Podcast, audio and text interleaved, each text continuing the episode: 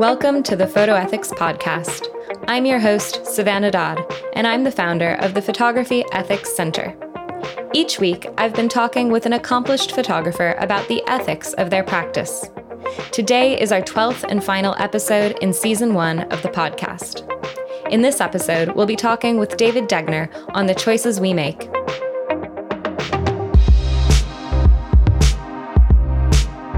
David Degner is a photojournalist who has mainly been based in Egypt since 2010. Before that, he freelanced in Florida, interned at the St. Petersburg Times, and studied photojournalism and philosophy at Western Kentucky University.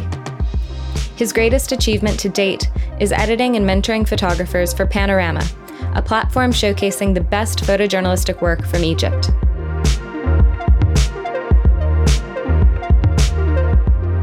So could we start by you just telling us a little bit about your work? I got into photojournalism because 9/11 happened while I was in high school, and we went to war in Iraq soon afterwards. And I could see how ignorant I was of the Middle East and Iraq and Islam, and also how ignorant the rest of America was also at that point. And saw photojournalism and as a way of kind of educating myself and an excuse to go learn. So since the beginning, I kind of knew that I wanted to go be a photographer based in the Middle East. I was also quite shy back when I was in high school and such. And I would set goals of myself to go be able to talk to that person and get a photograph of that person. And this having the camera became a way to force myself to interact with people, basically.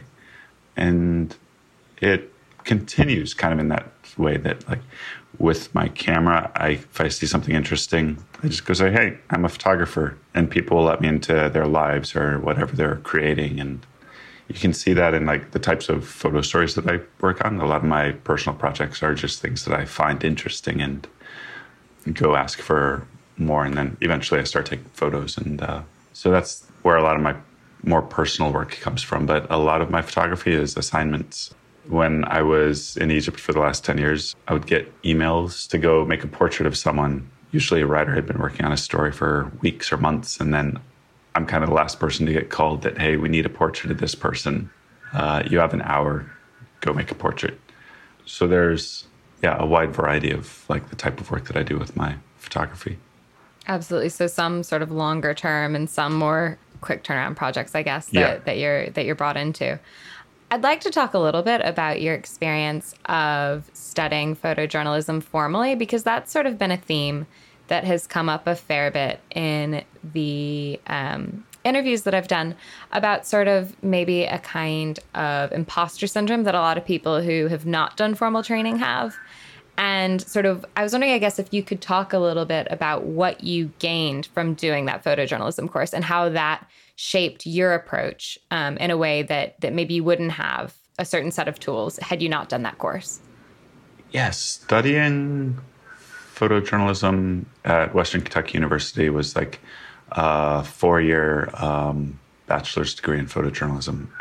And it was useful in that it really that the biggest use that most of these programs have is that they help you make connections, and they help you eventually get your foot in the door to get that internship that eventually gets you in touch with editors, that gets you jobs.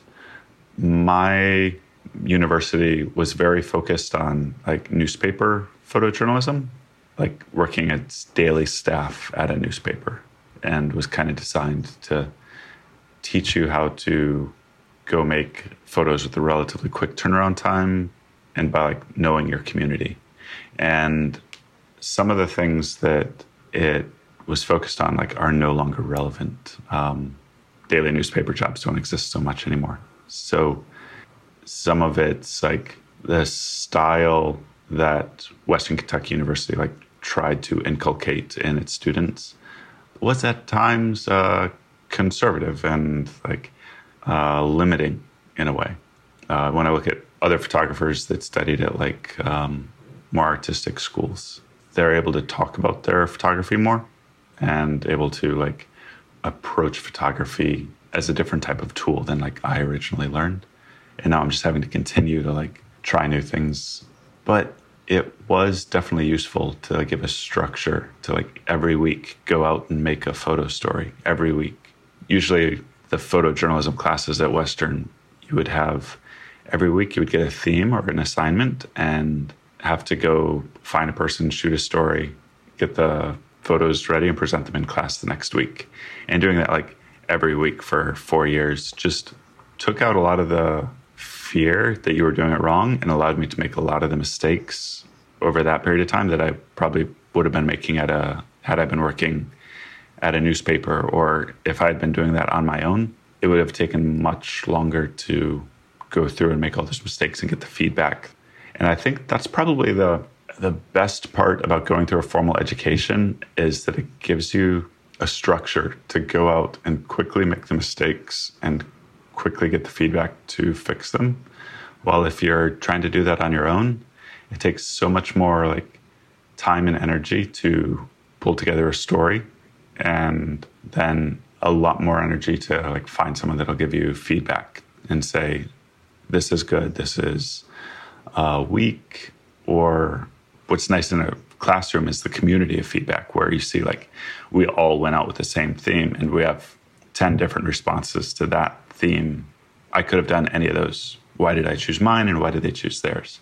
And yeah. In that course, did they talk much about ethics? Was that a big theme or a big focus of the course or not so much? Yeah. Throughout my time at WKU, journalistic ethics was a major part. Like there were classes specifically devoted to ethics. And then a few professors would spend a lot of the time in class like talking about how to approach people in this, often in times of like hardship, whether a tragedy just happened to them or... Yeah, they would put a decent amount of time into talking about ethics. That's great. And when you sort of went out and started working as a photojournalist, how did you navigate some of those ethical dilemmas that might have come up, or what ethical dilemmas did come up, and how did you sort of manage that on the hoof? I remember being surprised. Like when I was in school, we had certain like very strict journalistic ethics, working at a newspaper, similar like not leading on people that you're photographing, not like asking them to do things, to reenact things, not moving things around in a scene, and unless it's a portrait. And then like I get to Egypt and I'm surrounded by a bunch of European photographers, and they have often a different set of ethics about like how to both manipulate the scene that they're photographing, but also often how to like dramatize the events that are happening through their like aesthetic choices of what they're photographing. Another photographer beside me said like, yeah, he was shooting someone, I think it was in Somalia. He was taking pictures of a family in Somalia who had buried a child, but he wanted the photo of them burying the child. So he asked them to dig up the child again and rebury the child. I'm like, there's so many levels of wrong to that it just kind of blew my mind that someone would do that. But you can find that level of like, some might call it devotion to like making the best image. Some might call it like excess ambition to the level of like destructiveness. But you'll run into that out in the world. How do you, I guess, manage your own ethical integrity in a context in which ethical integrity is not always upheld to the same standard? I guess what I'm trying to get at is I feel like sometimes ethics is viewed quite negatively as something that limits photographers. And of course it does, I'm sure, put many different types of limits on the type of work that you do. Can you talk maybe a little bit about that and how you negotiate that, or how you view that kind of criticism of an ethical approach? I actually don't think that like my ethics have ever like held me back in getting a photo that I really want to get.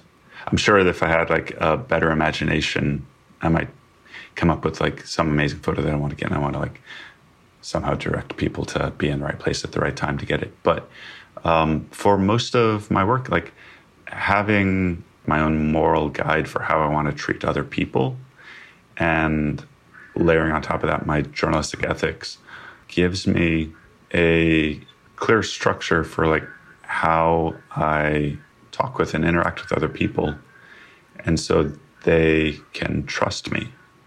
And so much of the most meaningful stories require that trust.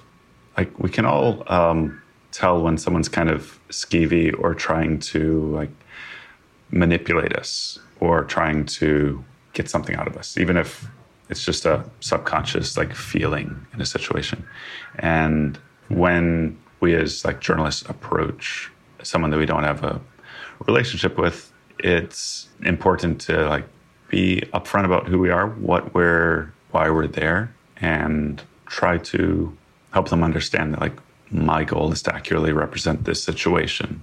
You might be afraid of that if you're like doing something bad, but if you want to get your story out, or you're the victim here, or you want like people to know what's happening, then I will do my best to like accurately represent what's happening. Do you want to like collaborate with me on that and let me in? Having those journalistic ethics to like accurately represent the situation is the key to having people open up sometimes. Yeah, and that really, I guess, reminds me of what you said earlier about how you used the camera initially as a way of interacting with people more or engaging with people more. And I guess that isn't always the case in how maybe people approach photography, because you can take pictures of people without ever having to interact with them, you know. But I think that the way that you're describing this makes a lot of sense in terms of what you're saying about your practice and how that facilitates a different kind of relationship, I guess, where the camera isn't really a barrier between you and the people that you're photographing, but instead a doorway, you know, a point of entry into that relationship, which I think is really, really important and really comes through when you talk about your practice. The thing that stands out in my head is how when I was younger, I would look at like a lot of the photo books by Magnum photographers or many of the main photographers, and they'd be doing like street photography or photography where they're trying to be a fly on the wall in a public space most of the time. And I kind of thought that that was the way to make good photographs, but eventually I found out, no, the best way is to like be inside someone's space, inside where you're no longer a fly on the wall, you're just kind of like accepted and there. And then you can see much more interesting things. And how did you sort of come to that realization yourself? Because I guess other people have said this as well when I've been speaking with them, that, you know, there's a tendency to maybe start out by emulating what we see and what's, you know, acclaimed photographers have created. And then over time realizing that actually maybe that's not all it's cracked up to be. So how did you, shift your thinking, or what caused you to shift your thinking on that? That was kind of a slow process, but there were times when I did a few workshops. I did especially two workshops called the American Diversity Project workshops, which were just kind of put together by other students at WKU. And my theme or assignment for those workshops was to tell the story of a neighborhood. And when you start with in Sonora, Texas, tell the story of a neighborhood in Sonora, Texas. And when I walked around in that neighborhood, I saw the houses, and every once in a while a car would pass by, but it wasn't like a neighborhood that was full of life out on the street in the middle of the day. So I knew there are people here that do have interesting stories, and it just required me to talk with them and get into their lives more. I couldn't do this story just by walking around a residential street. That took a lot more work. I remember literally, after the third day, people would open up and I could photograph some, but I wasn't really getting There was a lot of rejection along the way, to where, like, at one point I was just lying in the front yard of someone's lawn, kind of completely gutted of energy. But eventually I made some work that I was really proud of there. I also could see that difference between stories where people let me into their lives, their daily lives, and where I'm just out on the street. When I was, I went to China for like 9 months and was in Xinjiang, up in the Uyghur portion of the northwestern China. Even though I learned some of the language and was able to communicate, I wasn't able to get many people to open up to me. And so after 9 months of photographing there, I had pretty street photos, but not much more.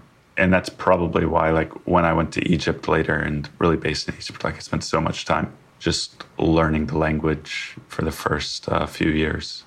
By learning Arabic and learning the culture, I was able to tell much more interesting stories. I guess along those lines of sort of, things that maybe you learned along the way, is there anything else that you really wished that you had known when you first started? Kind of as a counterpoint to all the advantages to going to a photo school or taking, studying photography, I wish I had spent more time studying other things and really came to photography with a more unique perspective or background information, because so much of making interesting photography depends on having an interesting perspective yourself or a unique perspective yourself. Often I find my perspective to be kind of boring, or by taking assignments I know what editors want, and I often consciously or subconsciously try to make the photos they want instead of the photos that I want. And that has, I think, muddled my photography or made it kind of blasé sometimes. So it's quite important to keep your own perspective, keep your own, building your own knowledge by mainly reading and hanging out with people that are interesting and different than you. That's really interesting, because I think it connects so directly to some of the problems that we see in the photo industry, where a certain perspective or a certain way of telling a story is what's desired, what's revered. And it has that sort of top-down stifling effect, doesn't it? That if that's the work that's commissioned, that's the work that gets produced. And it becomes a bit of a cycle, doesn't it? Yeah, it's luckily I do feel that is changing. I do feel I remember when I was starting between 2000 and 2010, there was definitely a certain style of photography and stories that were the acceptable storylines to be told and the acceptable styles to be shot. Now that is changing. I say that's changing, but still in Egypt, half of my assignments would be, not half, I'm exaggerating, but many of my assignments would be based around something pharaonic is being dug up, even though the government, the Egyptian government does that whenever they want to distract from bad news. They'll find a new mummy that they found 2 seasons ago and try to get the international press to cover that. Or in a large part of the world, you look at Tanya Habjuk had the same problem working in Palestine, where a lot of the stories were the same kind of formulaic stories coming out of Palestine. And that's why she did the Occupied Pleasures book of showing the fun people have there, because that stories of fun and relaxation were pretty rare out of Palestine. You look at Kyrgyzstan. I feel most of the stories come out of Kyrgyzstan are about kidnapping brides, which is a terrible thing. But there are more stories in Kyrgyzstan than bride kidnappings. I have never quite found where the hang-up is, if it's editors or it's readers or photographers being trained. But, we often are stuck in these same cycles of stories. Yeah, when you were talking there about your experience in Egypt of maybe a bit of a distraction technique being employed to, here, look at the mummies, don't look at this other thing that's happening. It reminded me of something that you said. Obviously, you're an expert contributor in our online training in photojournalism ethics. And I remember in that series, in one of your videos, you're talking about how sometimes, you know, you are hired to go and photograph things that are set up. And I guess I was wondering if you could talk a little bit about how you navigate the ethics of something that, when you're in that situation, you know that it's set up, but when people are looking at their photographs, they might not know that. And maybe how you try to mitigate the potential harm, or if there is any way even to mitigate the potential harm of sort of buying into and replicating a story that might be inauthentic. I don't have any easy answer to that. So much of news photography these days are events that are created to be photographed, whether it's a protest or whether it's a politician, standing in front of a barn to show how they're a friend of the people. There's an urge within me to always include all the other cameras that are around in the photo, but you can't do that for every photo that gets published. So it's partially incumbent on the readers to be active, in thinking about what these events are, even if the photos don't show all the pulleys and gears happening in the background. I've thought quite a lot about viewer responsibility. And I guess I do wonder, where does some of the responsibility lie in situations like that, for example? Is it with the photographer? Is it with the photo editor? Or is it with the people who are consuming and viewing the images?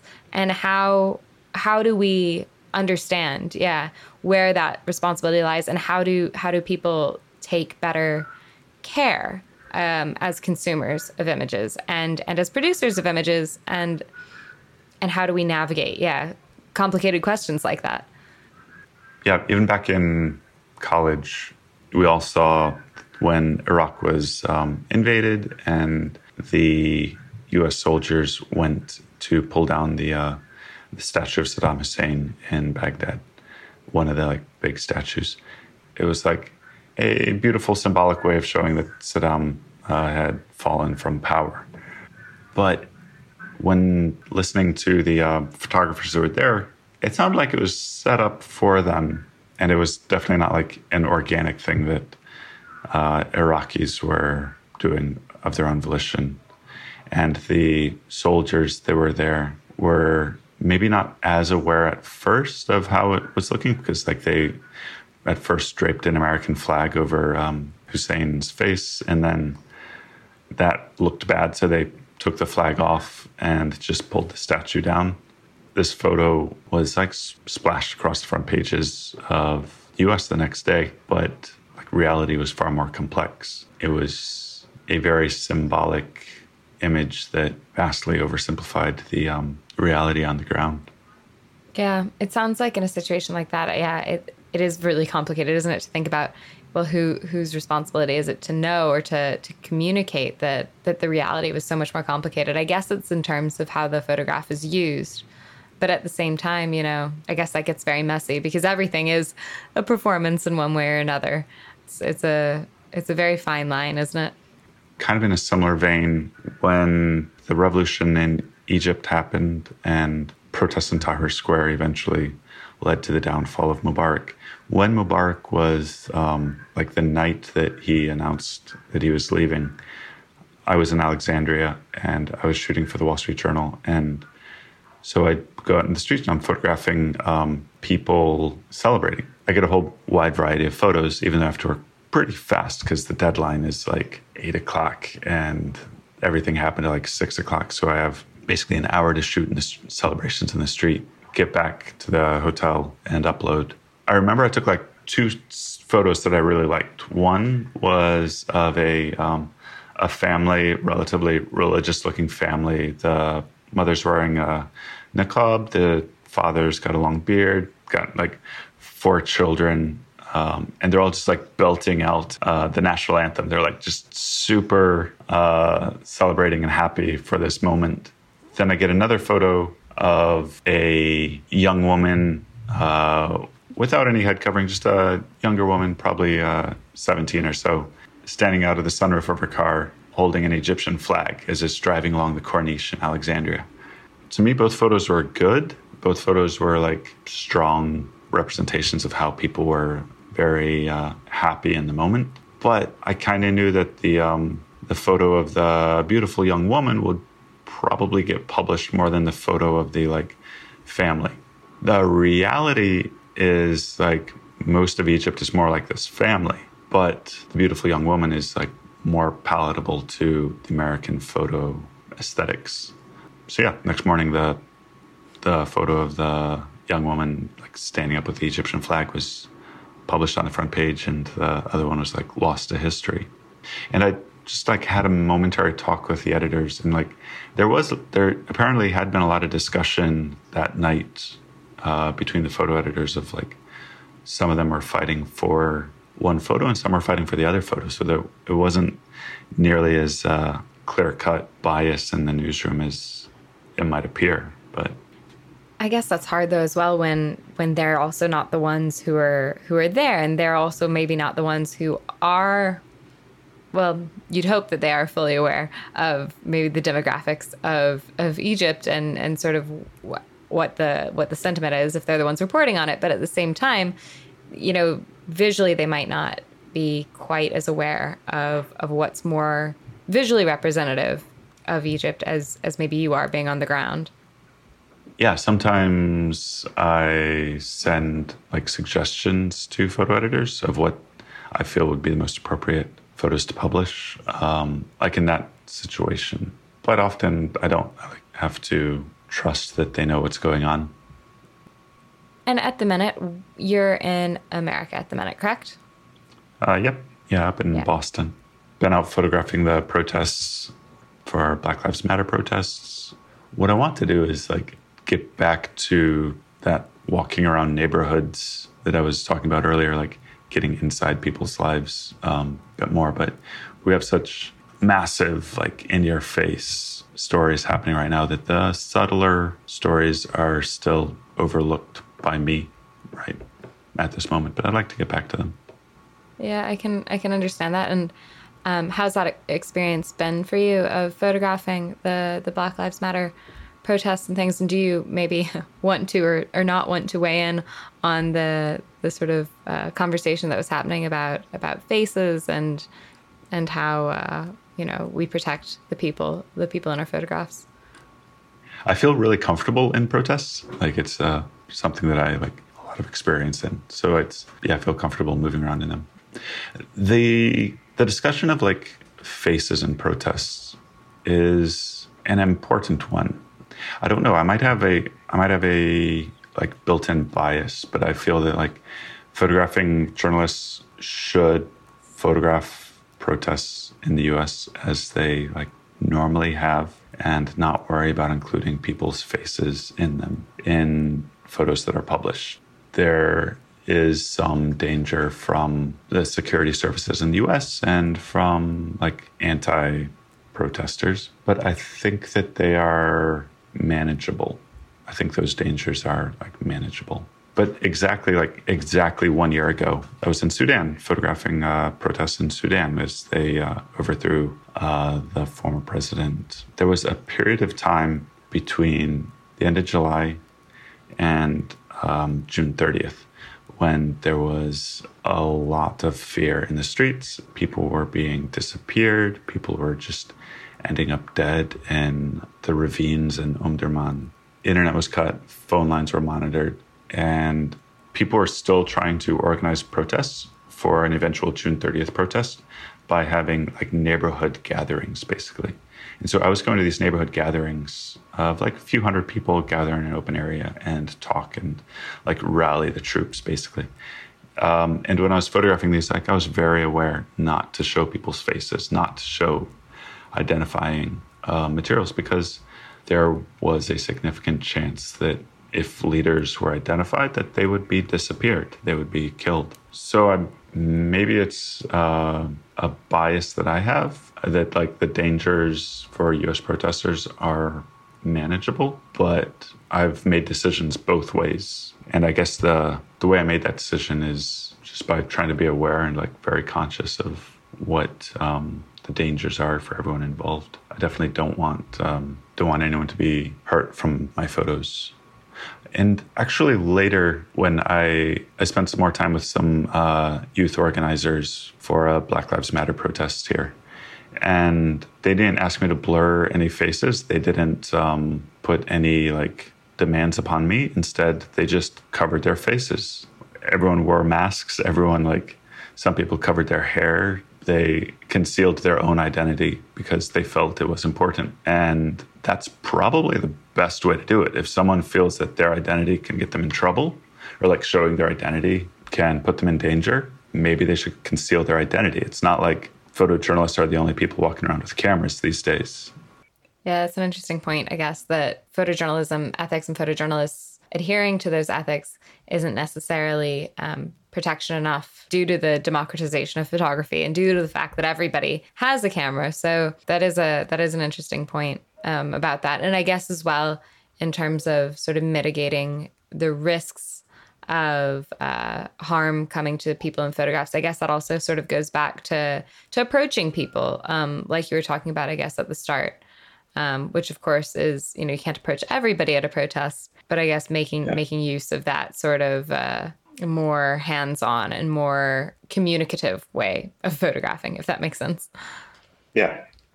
Yeah, there's often a moment, even when in a fast-moving protest, you don't have time, especially with masks on and everyone's kind of separated because it's hard to communicate. But you have that moment where you're lifting the camera up and make eye contact, and usually someone will nod or they'll make eye contact and then continue with what they're doing. And I take that as accepting my presence there and my, even if we aren't talking, we have so much more happening around us. Something that I want to ask everybody who comes on the podcast is how do you define photography ethics, or what does it mean to you to be an ethical photographer? My photo ethics go back more to journalistic ethics, being an ethical journalist trying to accurately portray what's happening. Really, I guess I don't actively think about the ethics in my photography every day that I go out and photograph. Now it's just a constant background method of working. I definitely used to think about it a lot more, but now it's just my journalistic ethics are enmeshed in the way that I work. But it's an important part of what allows me to approach people and try to fairly and accurately tell their stories. Thank you very much for listening to this episode of the Photo Ethics Podcast. The aim of this podcast is to share new insights about photography ethics with others. So if you heard something you liked, please share this podcast with someone who would appreciate it. The links to all things mentioned in this episode number 12 are available in the show notes at www.photoethics.org. This is the final episode in Season 1 of the Photo Ethics Podcast. You can stay connected with us by enrolling in our online courses on photojournalism ethics at www.photoethics.thinkific.com or by following us on social media. We're on Twitter @PhotoEthics and on Instagram @PhotoEthics Center. Thank you very much for joining me throughout Season 1, and stay tuned for the release of Season 2.